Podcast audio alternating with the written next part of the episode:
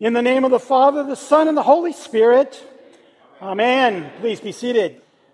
Well, again, welcome and welcome to our second Mission Sunday of the year. Hopefully, every person here this morning is experiencing the joy of a personal walk with Jesus Christ. Hopefully, you're telling your friends and neighbors about Holy Cross as a place where you have had a personal encounter with the Spirit of the living God. And this morning, we come together to recall that the kingdom of God, however, is much greater than just our own experience of it. As believers and disciples of Jesus, we have been called into the mission of God. And God's aim is to exalt Jesus Christ so that at the name of Jesus, every knee should bow in heaven and under earth and under the earth, and every tongue confess that Jesus is Lord to the glory of the Father. Yeah, I hope I get an amen out of that. Holy Cross, like every other true local assembly, has been called to be part of God's worldwide mission. So it's important to us, in fact, it is so important to us that 10 cents, and actually this year it's up to 12, 12 cents of every dollar that you give to this church goes to mission outside the walls of this church. We are committed also to praying for missions, for missionaries, and for those who are carrying on the work outside the walls of Holy Cross. And this morning, it is our pleasure to be able to hear from one of our own missionaries. So I would like to invite Miss Jane Carney to come up here this morning. She is doing a marvelous work with a mission called Haitian Homes for Haitian Children. Welcome. Good to have you here this morning. And I've invited her to tell the story of the work and a little bit about how we are a part of that. So, Jane, welcome this morning. Bonjour. In Haiti, I would say, Comment ye? How are you? And they would answer with me with, Not so bad, which speaks a little of their attitude. Haitian Homes for Haitian Children is a non denominational, child sponsorship, nonprofit organization that has been serving families in the community of Jérémie, Haiti for five years. Holy Cross has been supporting us for almost all of those five years with financial gifts, prayers, members serving on our board of directors, and members sponsoring children in our organization. Most recently, Holy Cross and its members have given most generously to help us rebuild the lives of the 50 plus families representing 60 children after Hurricane Matthew devastated the entire community in October of 2016. This morning, I'm here to thank you for your incredible gifts of prayers and finances that have made the difference in the lives of these Haitian families and also allowed our organization to continue to minister to these children and their families by continuing to adhere to our mission and vision throughout the difficult times the past few months. We have prepared some pictures which are not all of the best quality, but which should enable you to follow us through the past few months. Those are the earliest pictures that came out of Haiti, the first ones we received after the hurricane. The, the street scene that, show, that is shown was the most incredible, as that was the main street that we have traveled so many times. These are the fruit trees that have been torn down. All the fruit was destroyed. Services were held on the first Sunday after the hurricane at most of the churches, no matter their condition. The roof is missing here at the Baptist Church. Many of our families' homes were reduced to piles of rubble. None of the families we work with had much to begin with, but now they had nothing.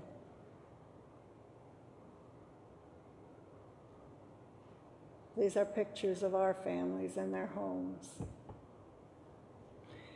One of the first things that had to be taken care of was supplying clean water to our families, as cholera is always a concern. The Haitians' passion for clean clothes and cleanliness was immediately shown and works to their advantage. Our employee Serge is shown in one of the upcoming pictures as he delivers water to families in the first days after the hurricane. And here he's teaching them how to use purification devices that we purchased with some of your money. None of our families suffered from cholera. There he is with his motorcycle delivering water to the families.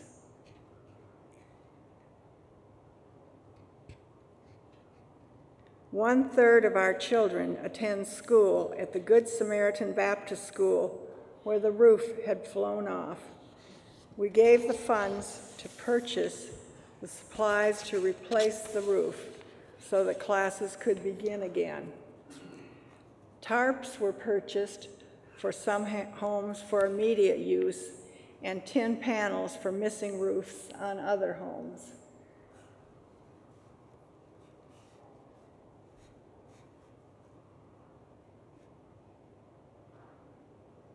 This is a man who lost his wife in the past year. The Journal family is probably the poorest family in our program with eight children. The first home they lived in was shared with relatives. They put in a lot of time working on the house themselves. They've never owned anything themselves before. Their little girl actually does very well in school. The father repairs shoes in his spare time. That's the only job he's ever had.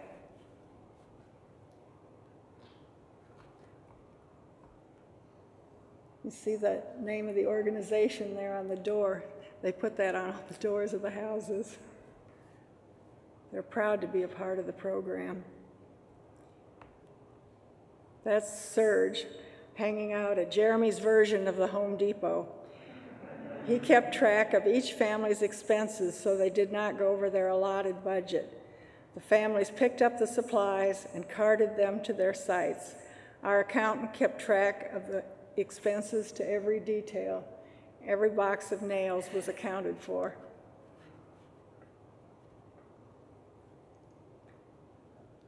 These are four of the finished homes, complete with doors. They are almost all just one room with tin roofs. The cement blocks will withstand hurricanes and some earthquakes. The tin roofs may not withstand hurricanes, but will not fall in and crush occupants in case of earthquakes. Cooking is done outside the homes.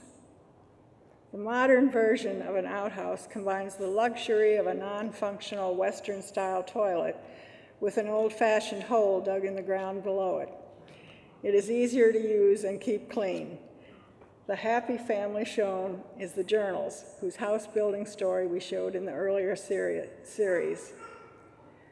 The children were able to finish school, the school year, and our summer school is now in session. It meets three days a week, and attendance is nearly perfect. The children receive two healthy meals each day, along with academics and fun activities. We are most grateful to our staff in Haiti. In the last slide, you will see a picture of the staff. Serge is our education director and certainly our hardest worker, having been with us from the very beginning. He's on the left. Joanne is our new nurse, and she also has a degree in nutrition. So she's been busy teaching the families how to eat, how to make the most of their small stipends every month. And Roland is our administrative director. He's the one that does all the accounting. They've done an incredible job this year and worked very hard. I've taken two trips in the last three months. The first trip was spent in Haiti in May when I traveled to Jérémie to follow up on our organization's progress following Hurricane Matthew. The second trip was in July and I just returned. Our family drove to a favorite vacation spot in northern Minnesota where we vacationed for over 30 or 40 years. In so doing, we traveled through parts of Illinois, Iowa, Wisconsin, and Minnesota. It has been a perfect year there for farming. The corn looked higher than knee high by the 4th of July, for sure. The beans were beautiful to this Midwestern born farm girl.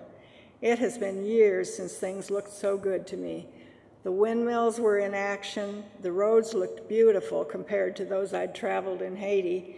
When it rained on our trip, the rain ran off the well graded roads and cars traveled on at only a slightly reduced rate in the rain. The people I met were happy, healthy, and well fed, perhaps even too much so. Almost everywhere we went, there were help wanted signs. The word that comes to mind is abundance. Surely we have been blessed as a country by a great abundance of wealth that we often take for granted. I know that I do. Perhaps I was more attuned to the blessings of travel and of living in this country because of my recent trip to Haiti. It took us seven hours to travel over 130 miles in the rain. The roads were very bad, at one point, we could go no further and had to call for another vehicle with four wheel drive to cross the water pouring over the road. As you all know, the area where Haitian Homes for Haitian Children works was the epicenter of Hurricane Matthew last October. In Jérémie, about 90% of the homes and buildings were destroyed. All of the children in our program and their immediate families survived the storm. It took our staff over two weeks to locate all of them to make sure of this. Families moved in with each other, families sheltered in churches and schools, some families huddled under pieces of their tin roofs laid across what was left of the block walls of their homes. The crops were destroyed, the fruit trees all came down, and many animals died. So there was food for the first week after the hurricane, an abundance of food but very little good water. There was no electricity, but we were able to receive limited messages after the first three or four days. A major bridge was destroyed uh, uh, over the only road leading out to Jérémie, but trucks were able to deliver supplies within a short time, and emergency aid began to come in by air and water in about, uh, yeah, water in about a week's time. But there are major flaws in aid delivery systems. Most of the aid comes in and it lands and is available to those who can push to the front of the line, the strongest and hardiest of those.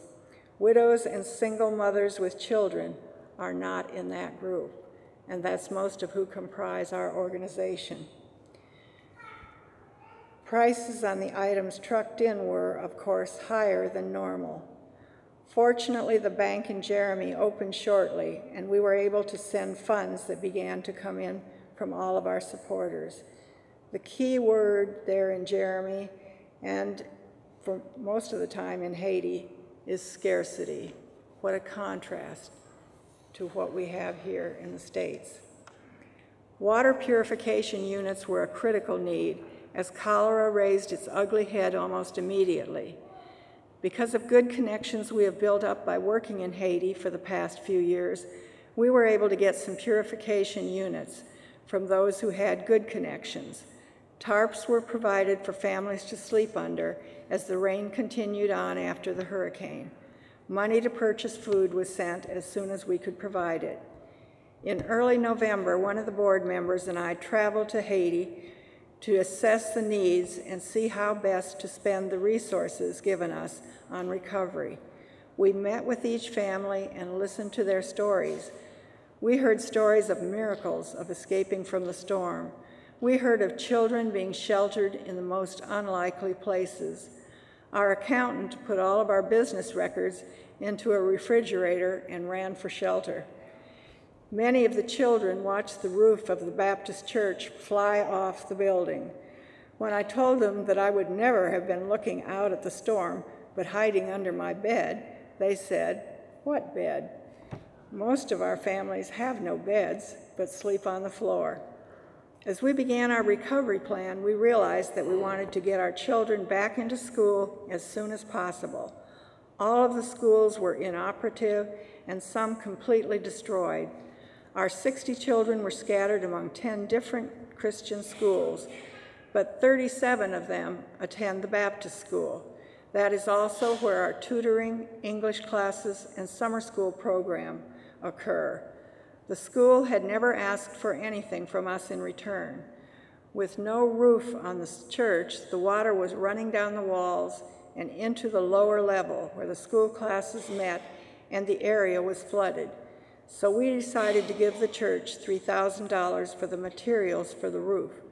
The parishioners furnished the labor to re roof it. Pastor Alfred was extremely pleased and responded by saying, Now I only have 135 more churches to worry about. He is in charge of all the Baptist churches in that area of Haiti.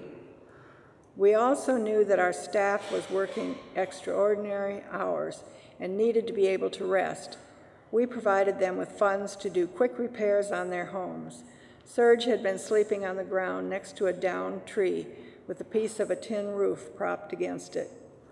With the rising food prices, we decided that we needed to raise the monthly stipend from $40 per month to $60 per month for each family for the year following the hurricane.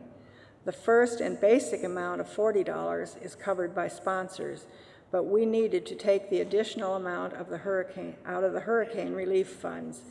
It has proven to be absolutely necessary for those families Food prices have increased about 30% since the hurricane. We spent some of our resources on solar lanterns and water purification devices. Our staff has also given continual education on cholera prevention. Why am I giving you all this detail? Because Holy Cross as a church and its members individually provided a large amount of the funding for all of the recovery. In addition, the members of Holy Cross sponsor 12 children in our program. The rebuilding process has just finally finished. 40 homes received new tin roofs, with a few of them needing some small structural repairs. In cement block roofs would have lasted longer, but we learned with the earthquake in 2010 that many more people die as a result of falling cement block roofs than tin roofs flying away. Jérémie is also built on an earthquake fault.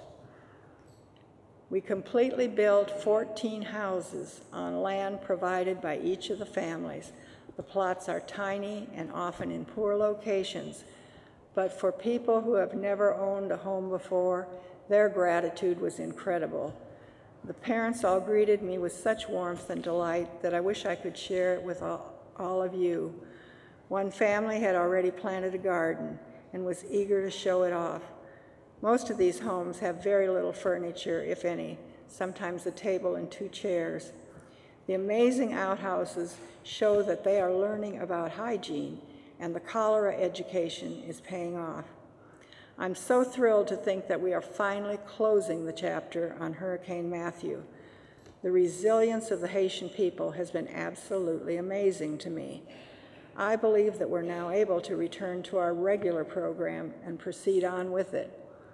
It was not easy for us to maintain our focus on education during the past few months, but I think we did well. For those of you who are unfamiliar with what we do, we are non-denominational Christian nonprofit working in Haiti to hold families together and prevent child abandonment. We believe that by educating these children to make good choices for themselves and their country, we are providing a real hope for them and for Haiti. I worked as a pharmacist in medical clinics for years and finally decided that I was only putting band aids on problems in Haiti and that only education could make a lasting effect. We seek sponsors for the children who enable them to live with their own families rather than in orphanages or to be abandoned to the streets. 80% of the orphans in Haiti have a living parent. In most cases, that child is only given up for lack of economic resources. Orphanages promise to feed and educate children. A great many of the orphanages are very poorly run. Children are neglected and exploited. Many of them have turned into a lucrative business. A second problem is with children being given up to domestic servitude in a program where they are known as restaveks. Well meaning parents send their child to the city to live with family and work for them in exchange for schooling. Often it turns into a case of sexual abuse or they are overworked. Sometimes they never even attend school. Part of the sponsorship gives some economic relief through monthly stipends to the family, and it also pays for their medical expenses. We end up with happy, healthy, and educated children who are the hope of their country. I grew up with a heart for mission work. Fortunately, I learned early on to direct both my energy and my passion for sharing my resources in the best ways. I remember hearing a sermon when I was still in grade school, giving me the percentages of donations that actually went to the recipient when I gave money through different organizations. By the age of 10, I had already decided not to give to UNICEF, but only through the church. When I visited Haiti and saw the conditions and talked with people after the earthquake in 2010, I knew there could be no healing for the people or the nation without God, and I could only work in a Christian organization. That affirmed my earlier belief that I needed to only give through Christian organizations whenever I shared my resources.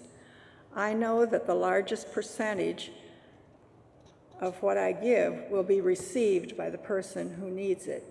I also want to make sure that the administrator of my donation understands the situation of the receiver and has researched it well. It was evident to me in my trips to Haiti after both the earthquake in 2010 and the hurricane last year that large amounts of money were not well administered by major organizations because they did not understand the culture of the recipients. Over the years, I have learned that sharing my abundance of blessings carries with it real responsibility. It's not just writing a check. I need to take time to research any organization or recipient of a gift that I am giving. We have a dedicated team of people here at Holy Cross that devote time and energy to researching where this church's mission gifts are given. The mission advocacy team here receives grant applications each year from many groups and investigates them thoroughly before allotting any of your gifts to them. Most of the groups go through an interview process with us, and we make sure we know who is serving as their oversight manager. I am proud that they consider Haitian Homes as a worthy recipient. I love the picture in the PowerPoint of the worship service the first Sunday after the hurricane. I'm sorry that it wasn't as clear as it could have been. The roof is off the church, but it is full of worshipers. Most notable is the man with his hands in the air, worshiping God so openly. It reminds me of the 34th Psalm, which is an expression of thanksgiving for God's protection and care for those who trust in him. Verses 4 through 7 read I sought the Lord, and he answered me and delivered me from all my fears. Those who look to him are radiant, and their faces shall never be ashamed. This poor man cried, and the Lord heard him and saved him out of all his troubles. The angel of the Lord encamps around those who fear him and delivers them. In Haiti, there is a lot of pagan worship. Of course, we come across it and work against it. Voodoo is rampant. Often people think that mission workers go into the field to preach the gospel. My experience has been that I have gone to Haiti to learn the gospel. I see people there who praise God when their children are hungrier than mine have ever been. I see them sitting out in the heat all day long, trying to sell a few basic toiletries in the street, and perhaps only making enough to buy rice and beans for supper that night. Still, they thank God for that meal before they eat it. I see children walk five miles each way back and forth to school with shoes that have soles that are coming apart, and they don't complain. I sat at the bedside of a child who had been hit by a car and was dying. His mother lay in the hospital bed beside him, holding him. That's the way they do it in Haiti. There was no intensive care in that simple hospital. The bed was in the hall because she had no money for a room. A friend paid for the IV that ran into his arm. When he died, she got up and went home to tend to her other children and to bury the child. Life went on. After three trips to Haiti, I asked God what I was doing there. I was not making a difference as a pharmacist, just handing out a few pills, helping so few. It was making me emotionally and spiritually miserable. I felt hopeless. I sat in my room there at the, at the guest house and read a bit of Bonhoeffer, and it came to me. It really was not about me. It was not even about them. I was simply answering a call. God had called me to Haiti, period. This is where I was to be. I got off my knees and onto my feet and have been going back to Haiti for 22 years now. Some days in Haiti are filled with joy and others with sorrow, but always I find that I am in the palm of God's hand when I am in Haiti. What better place is there to be?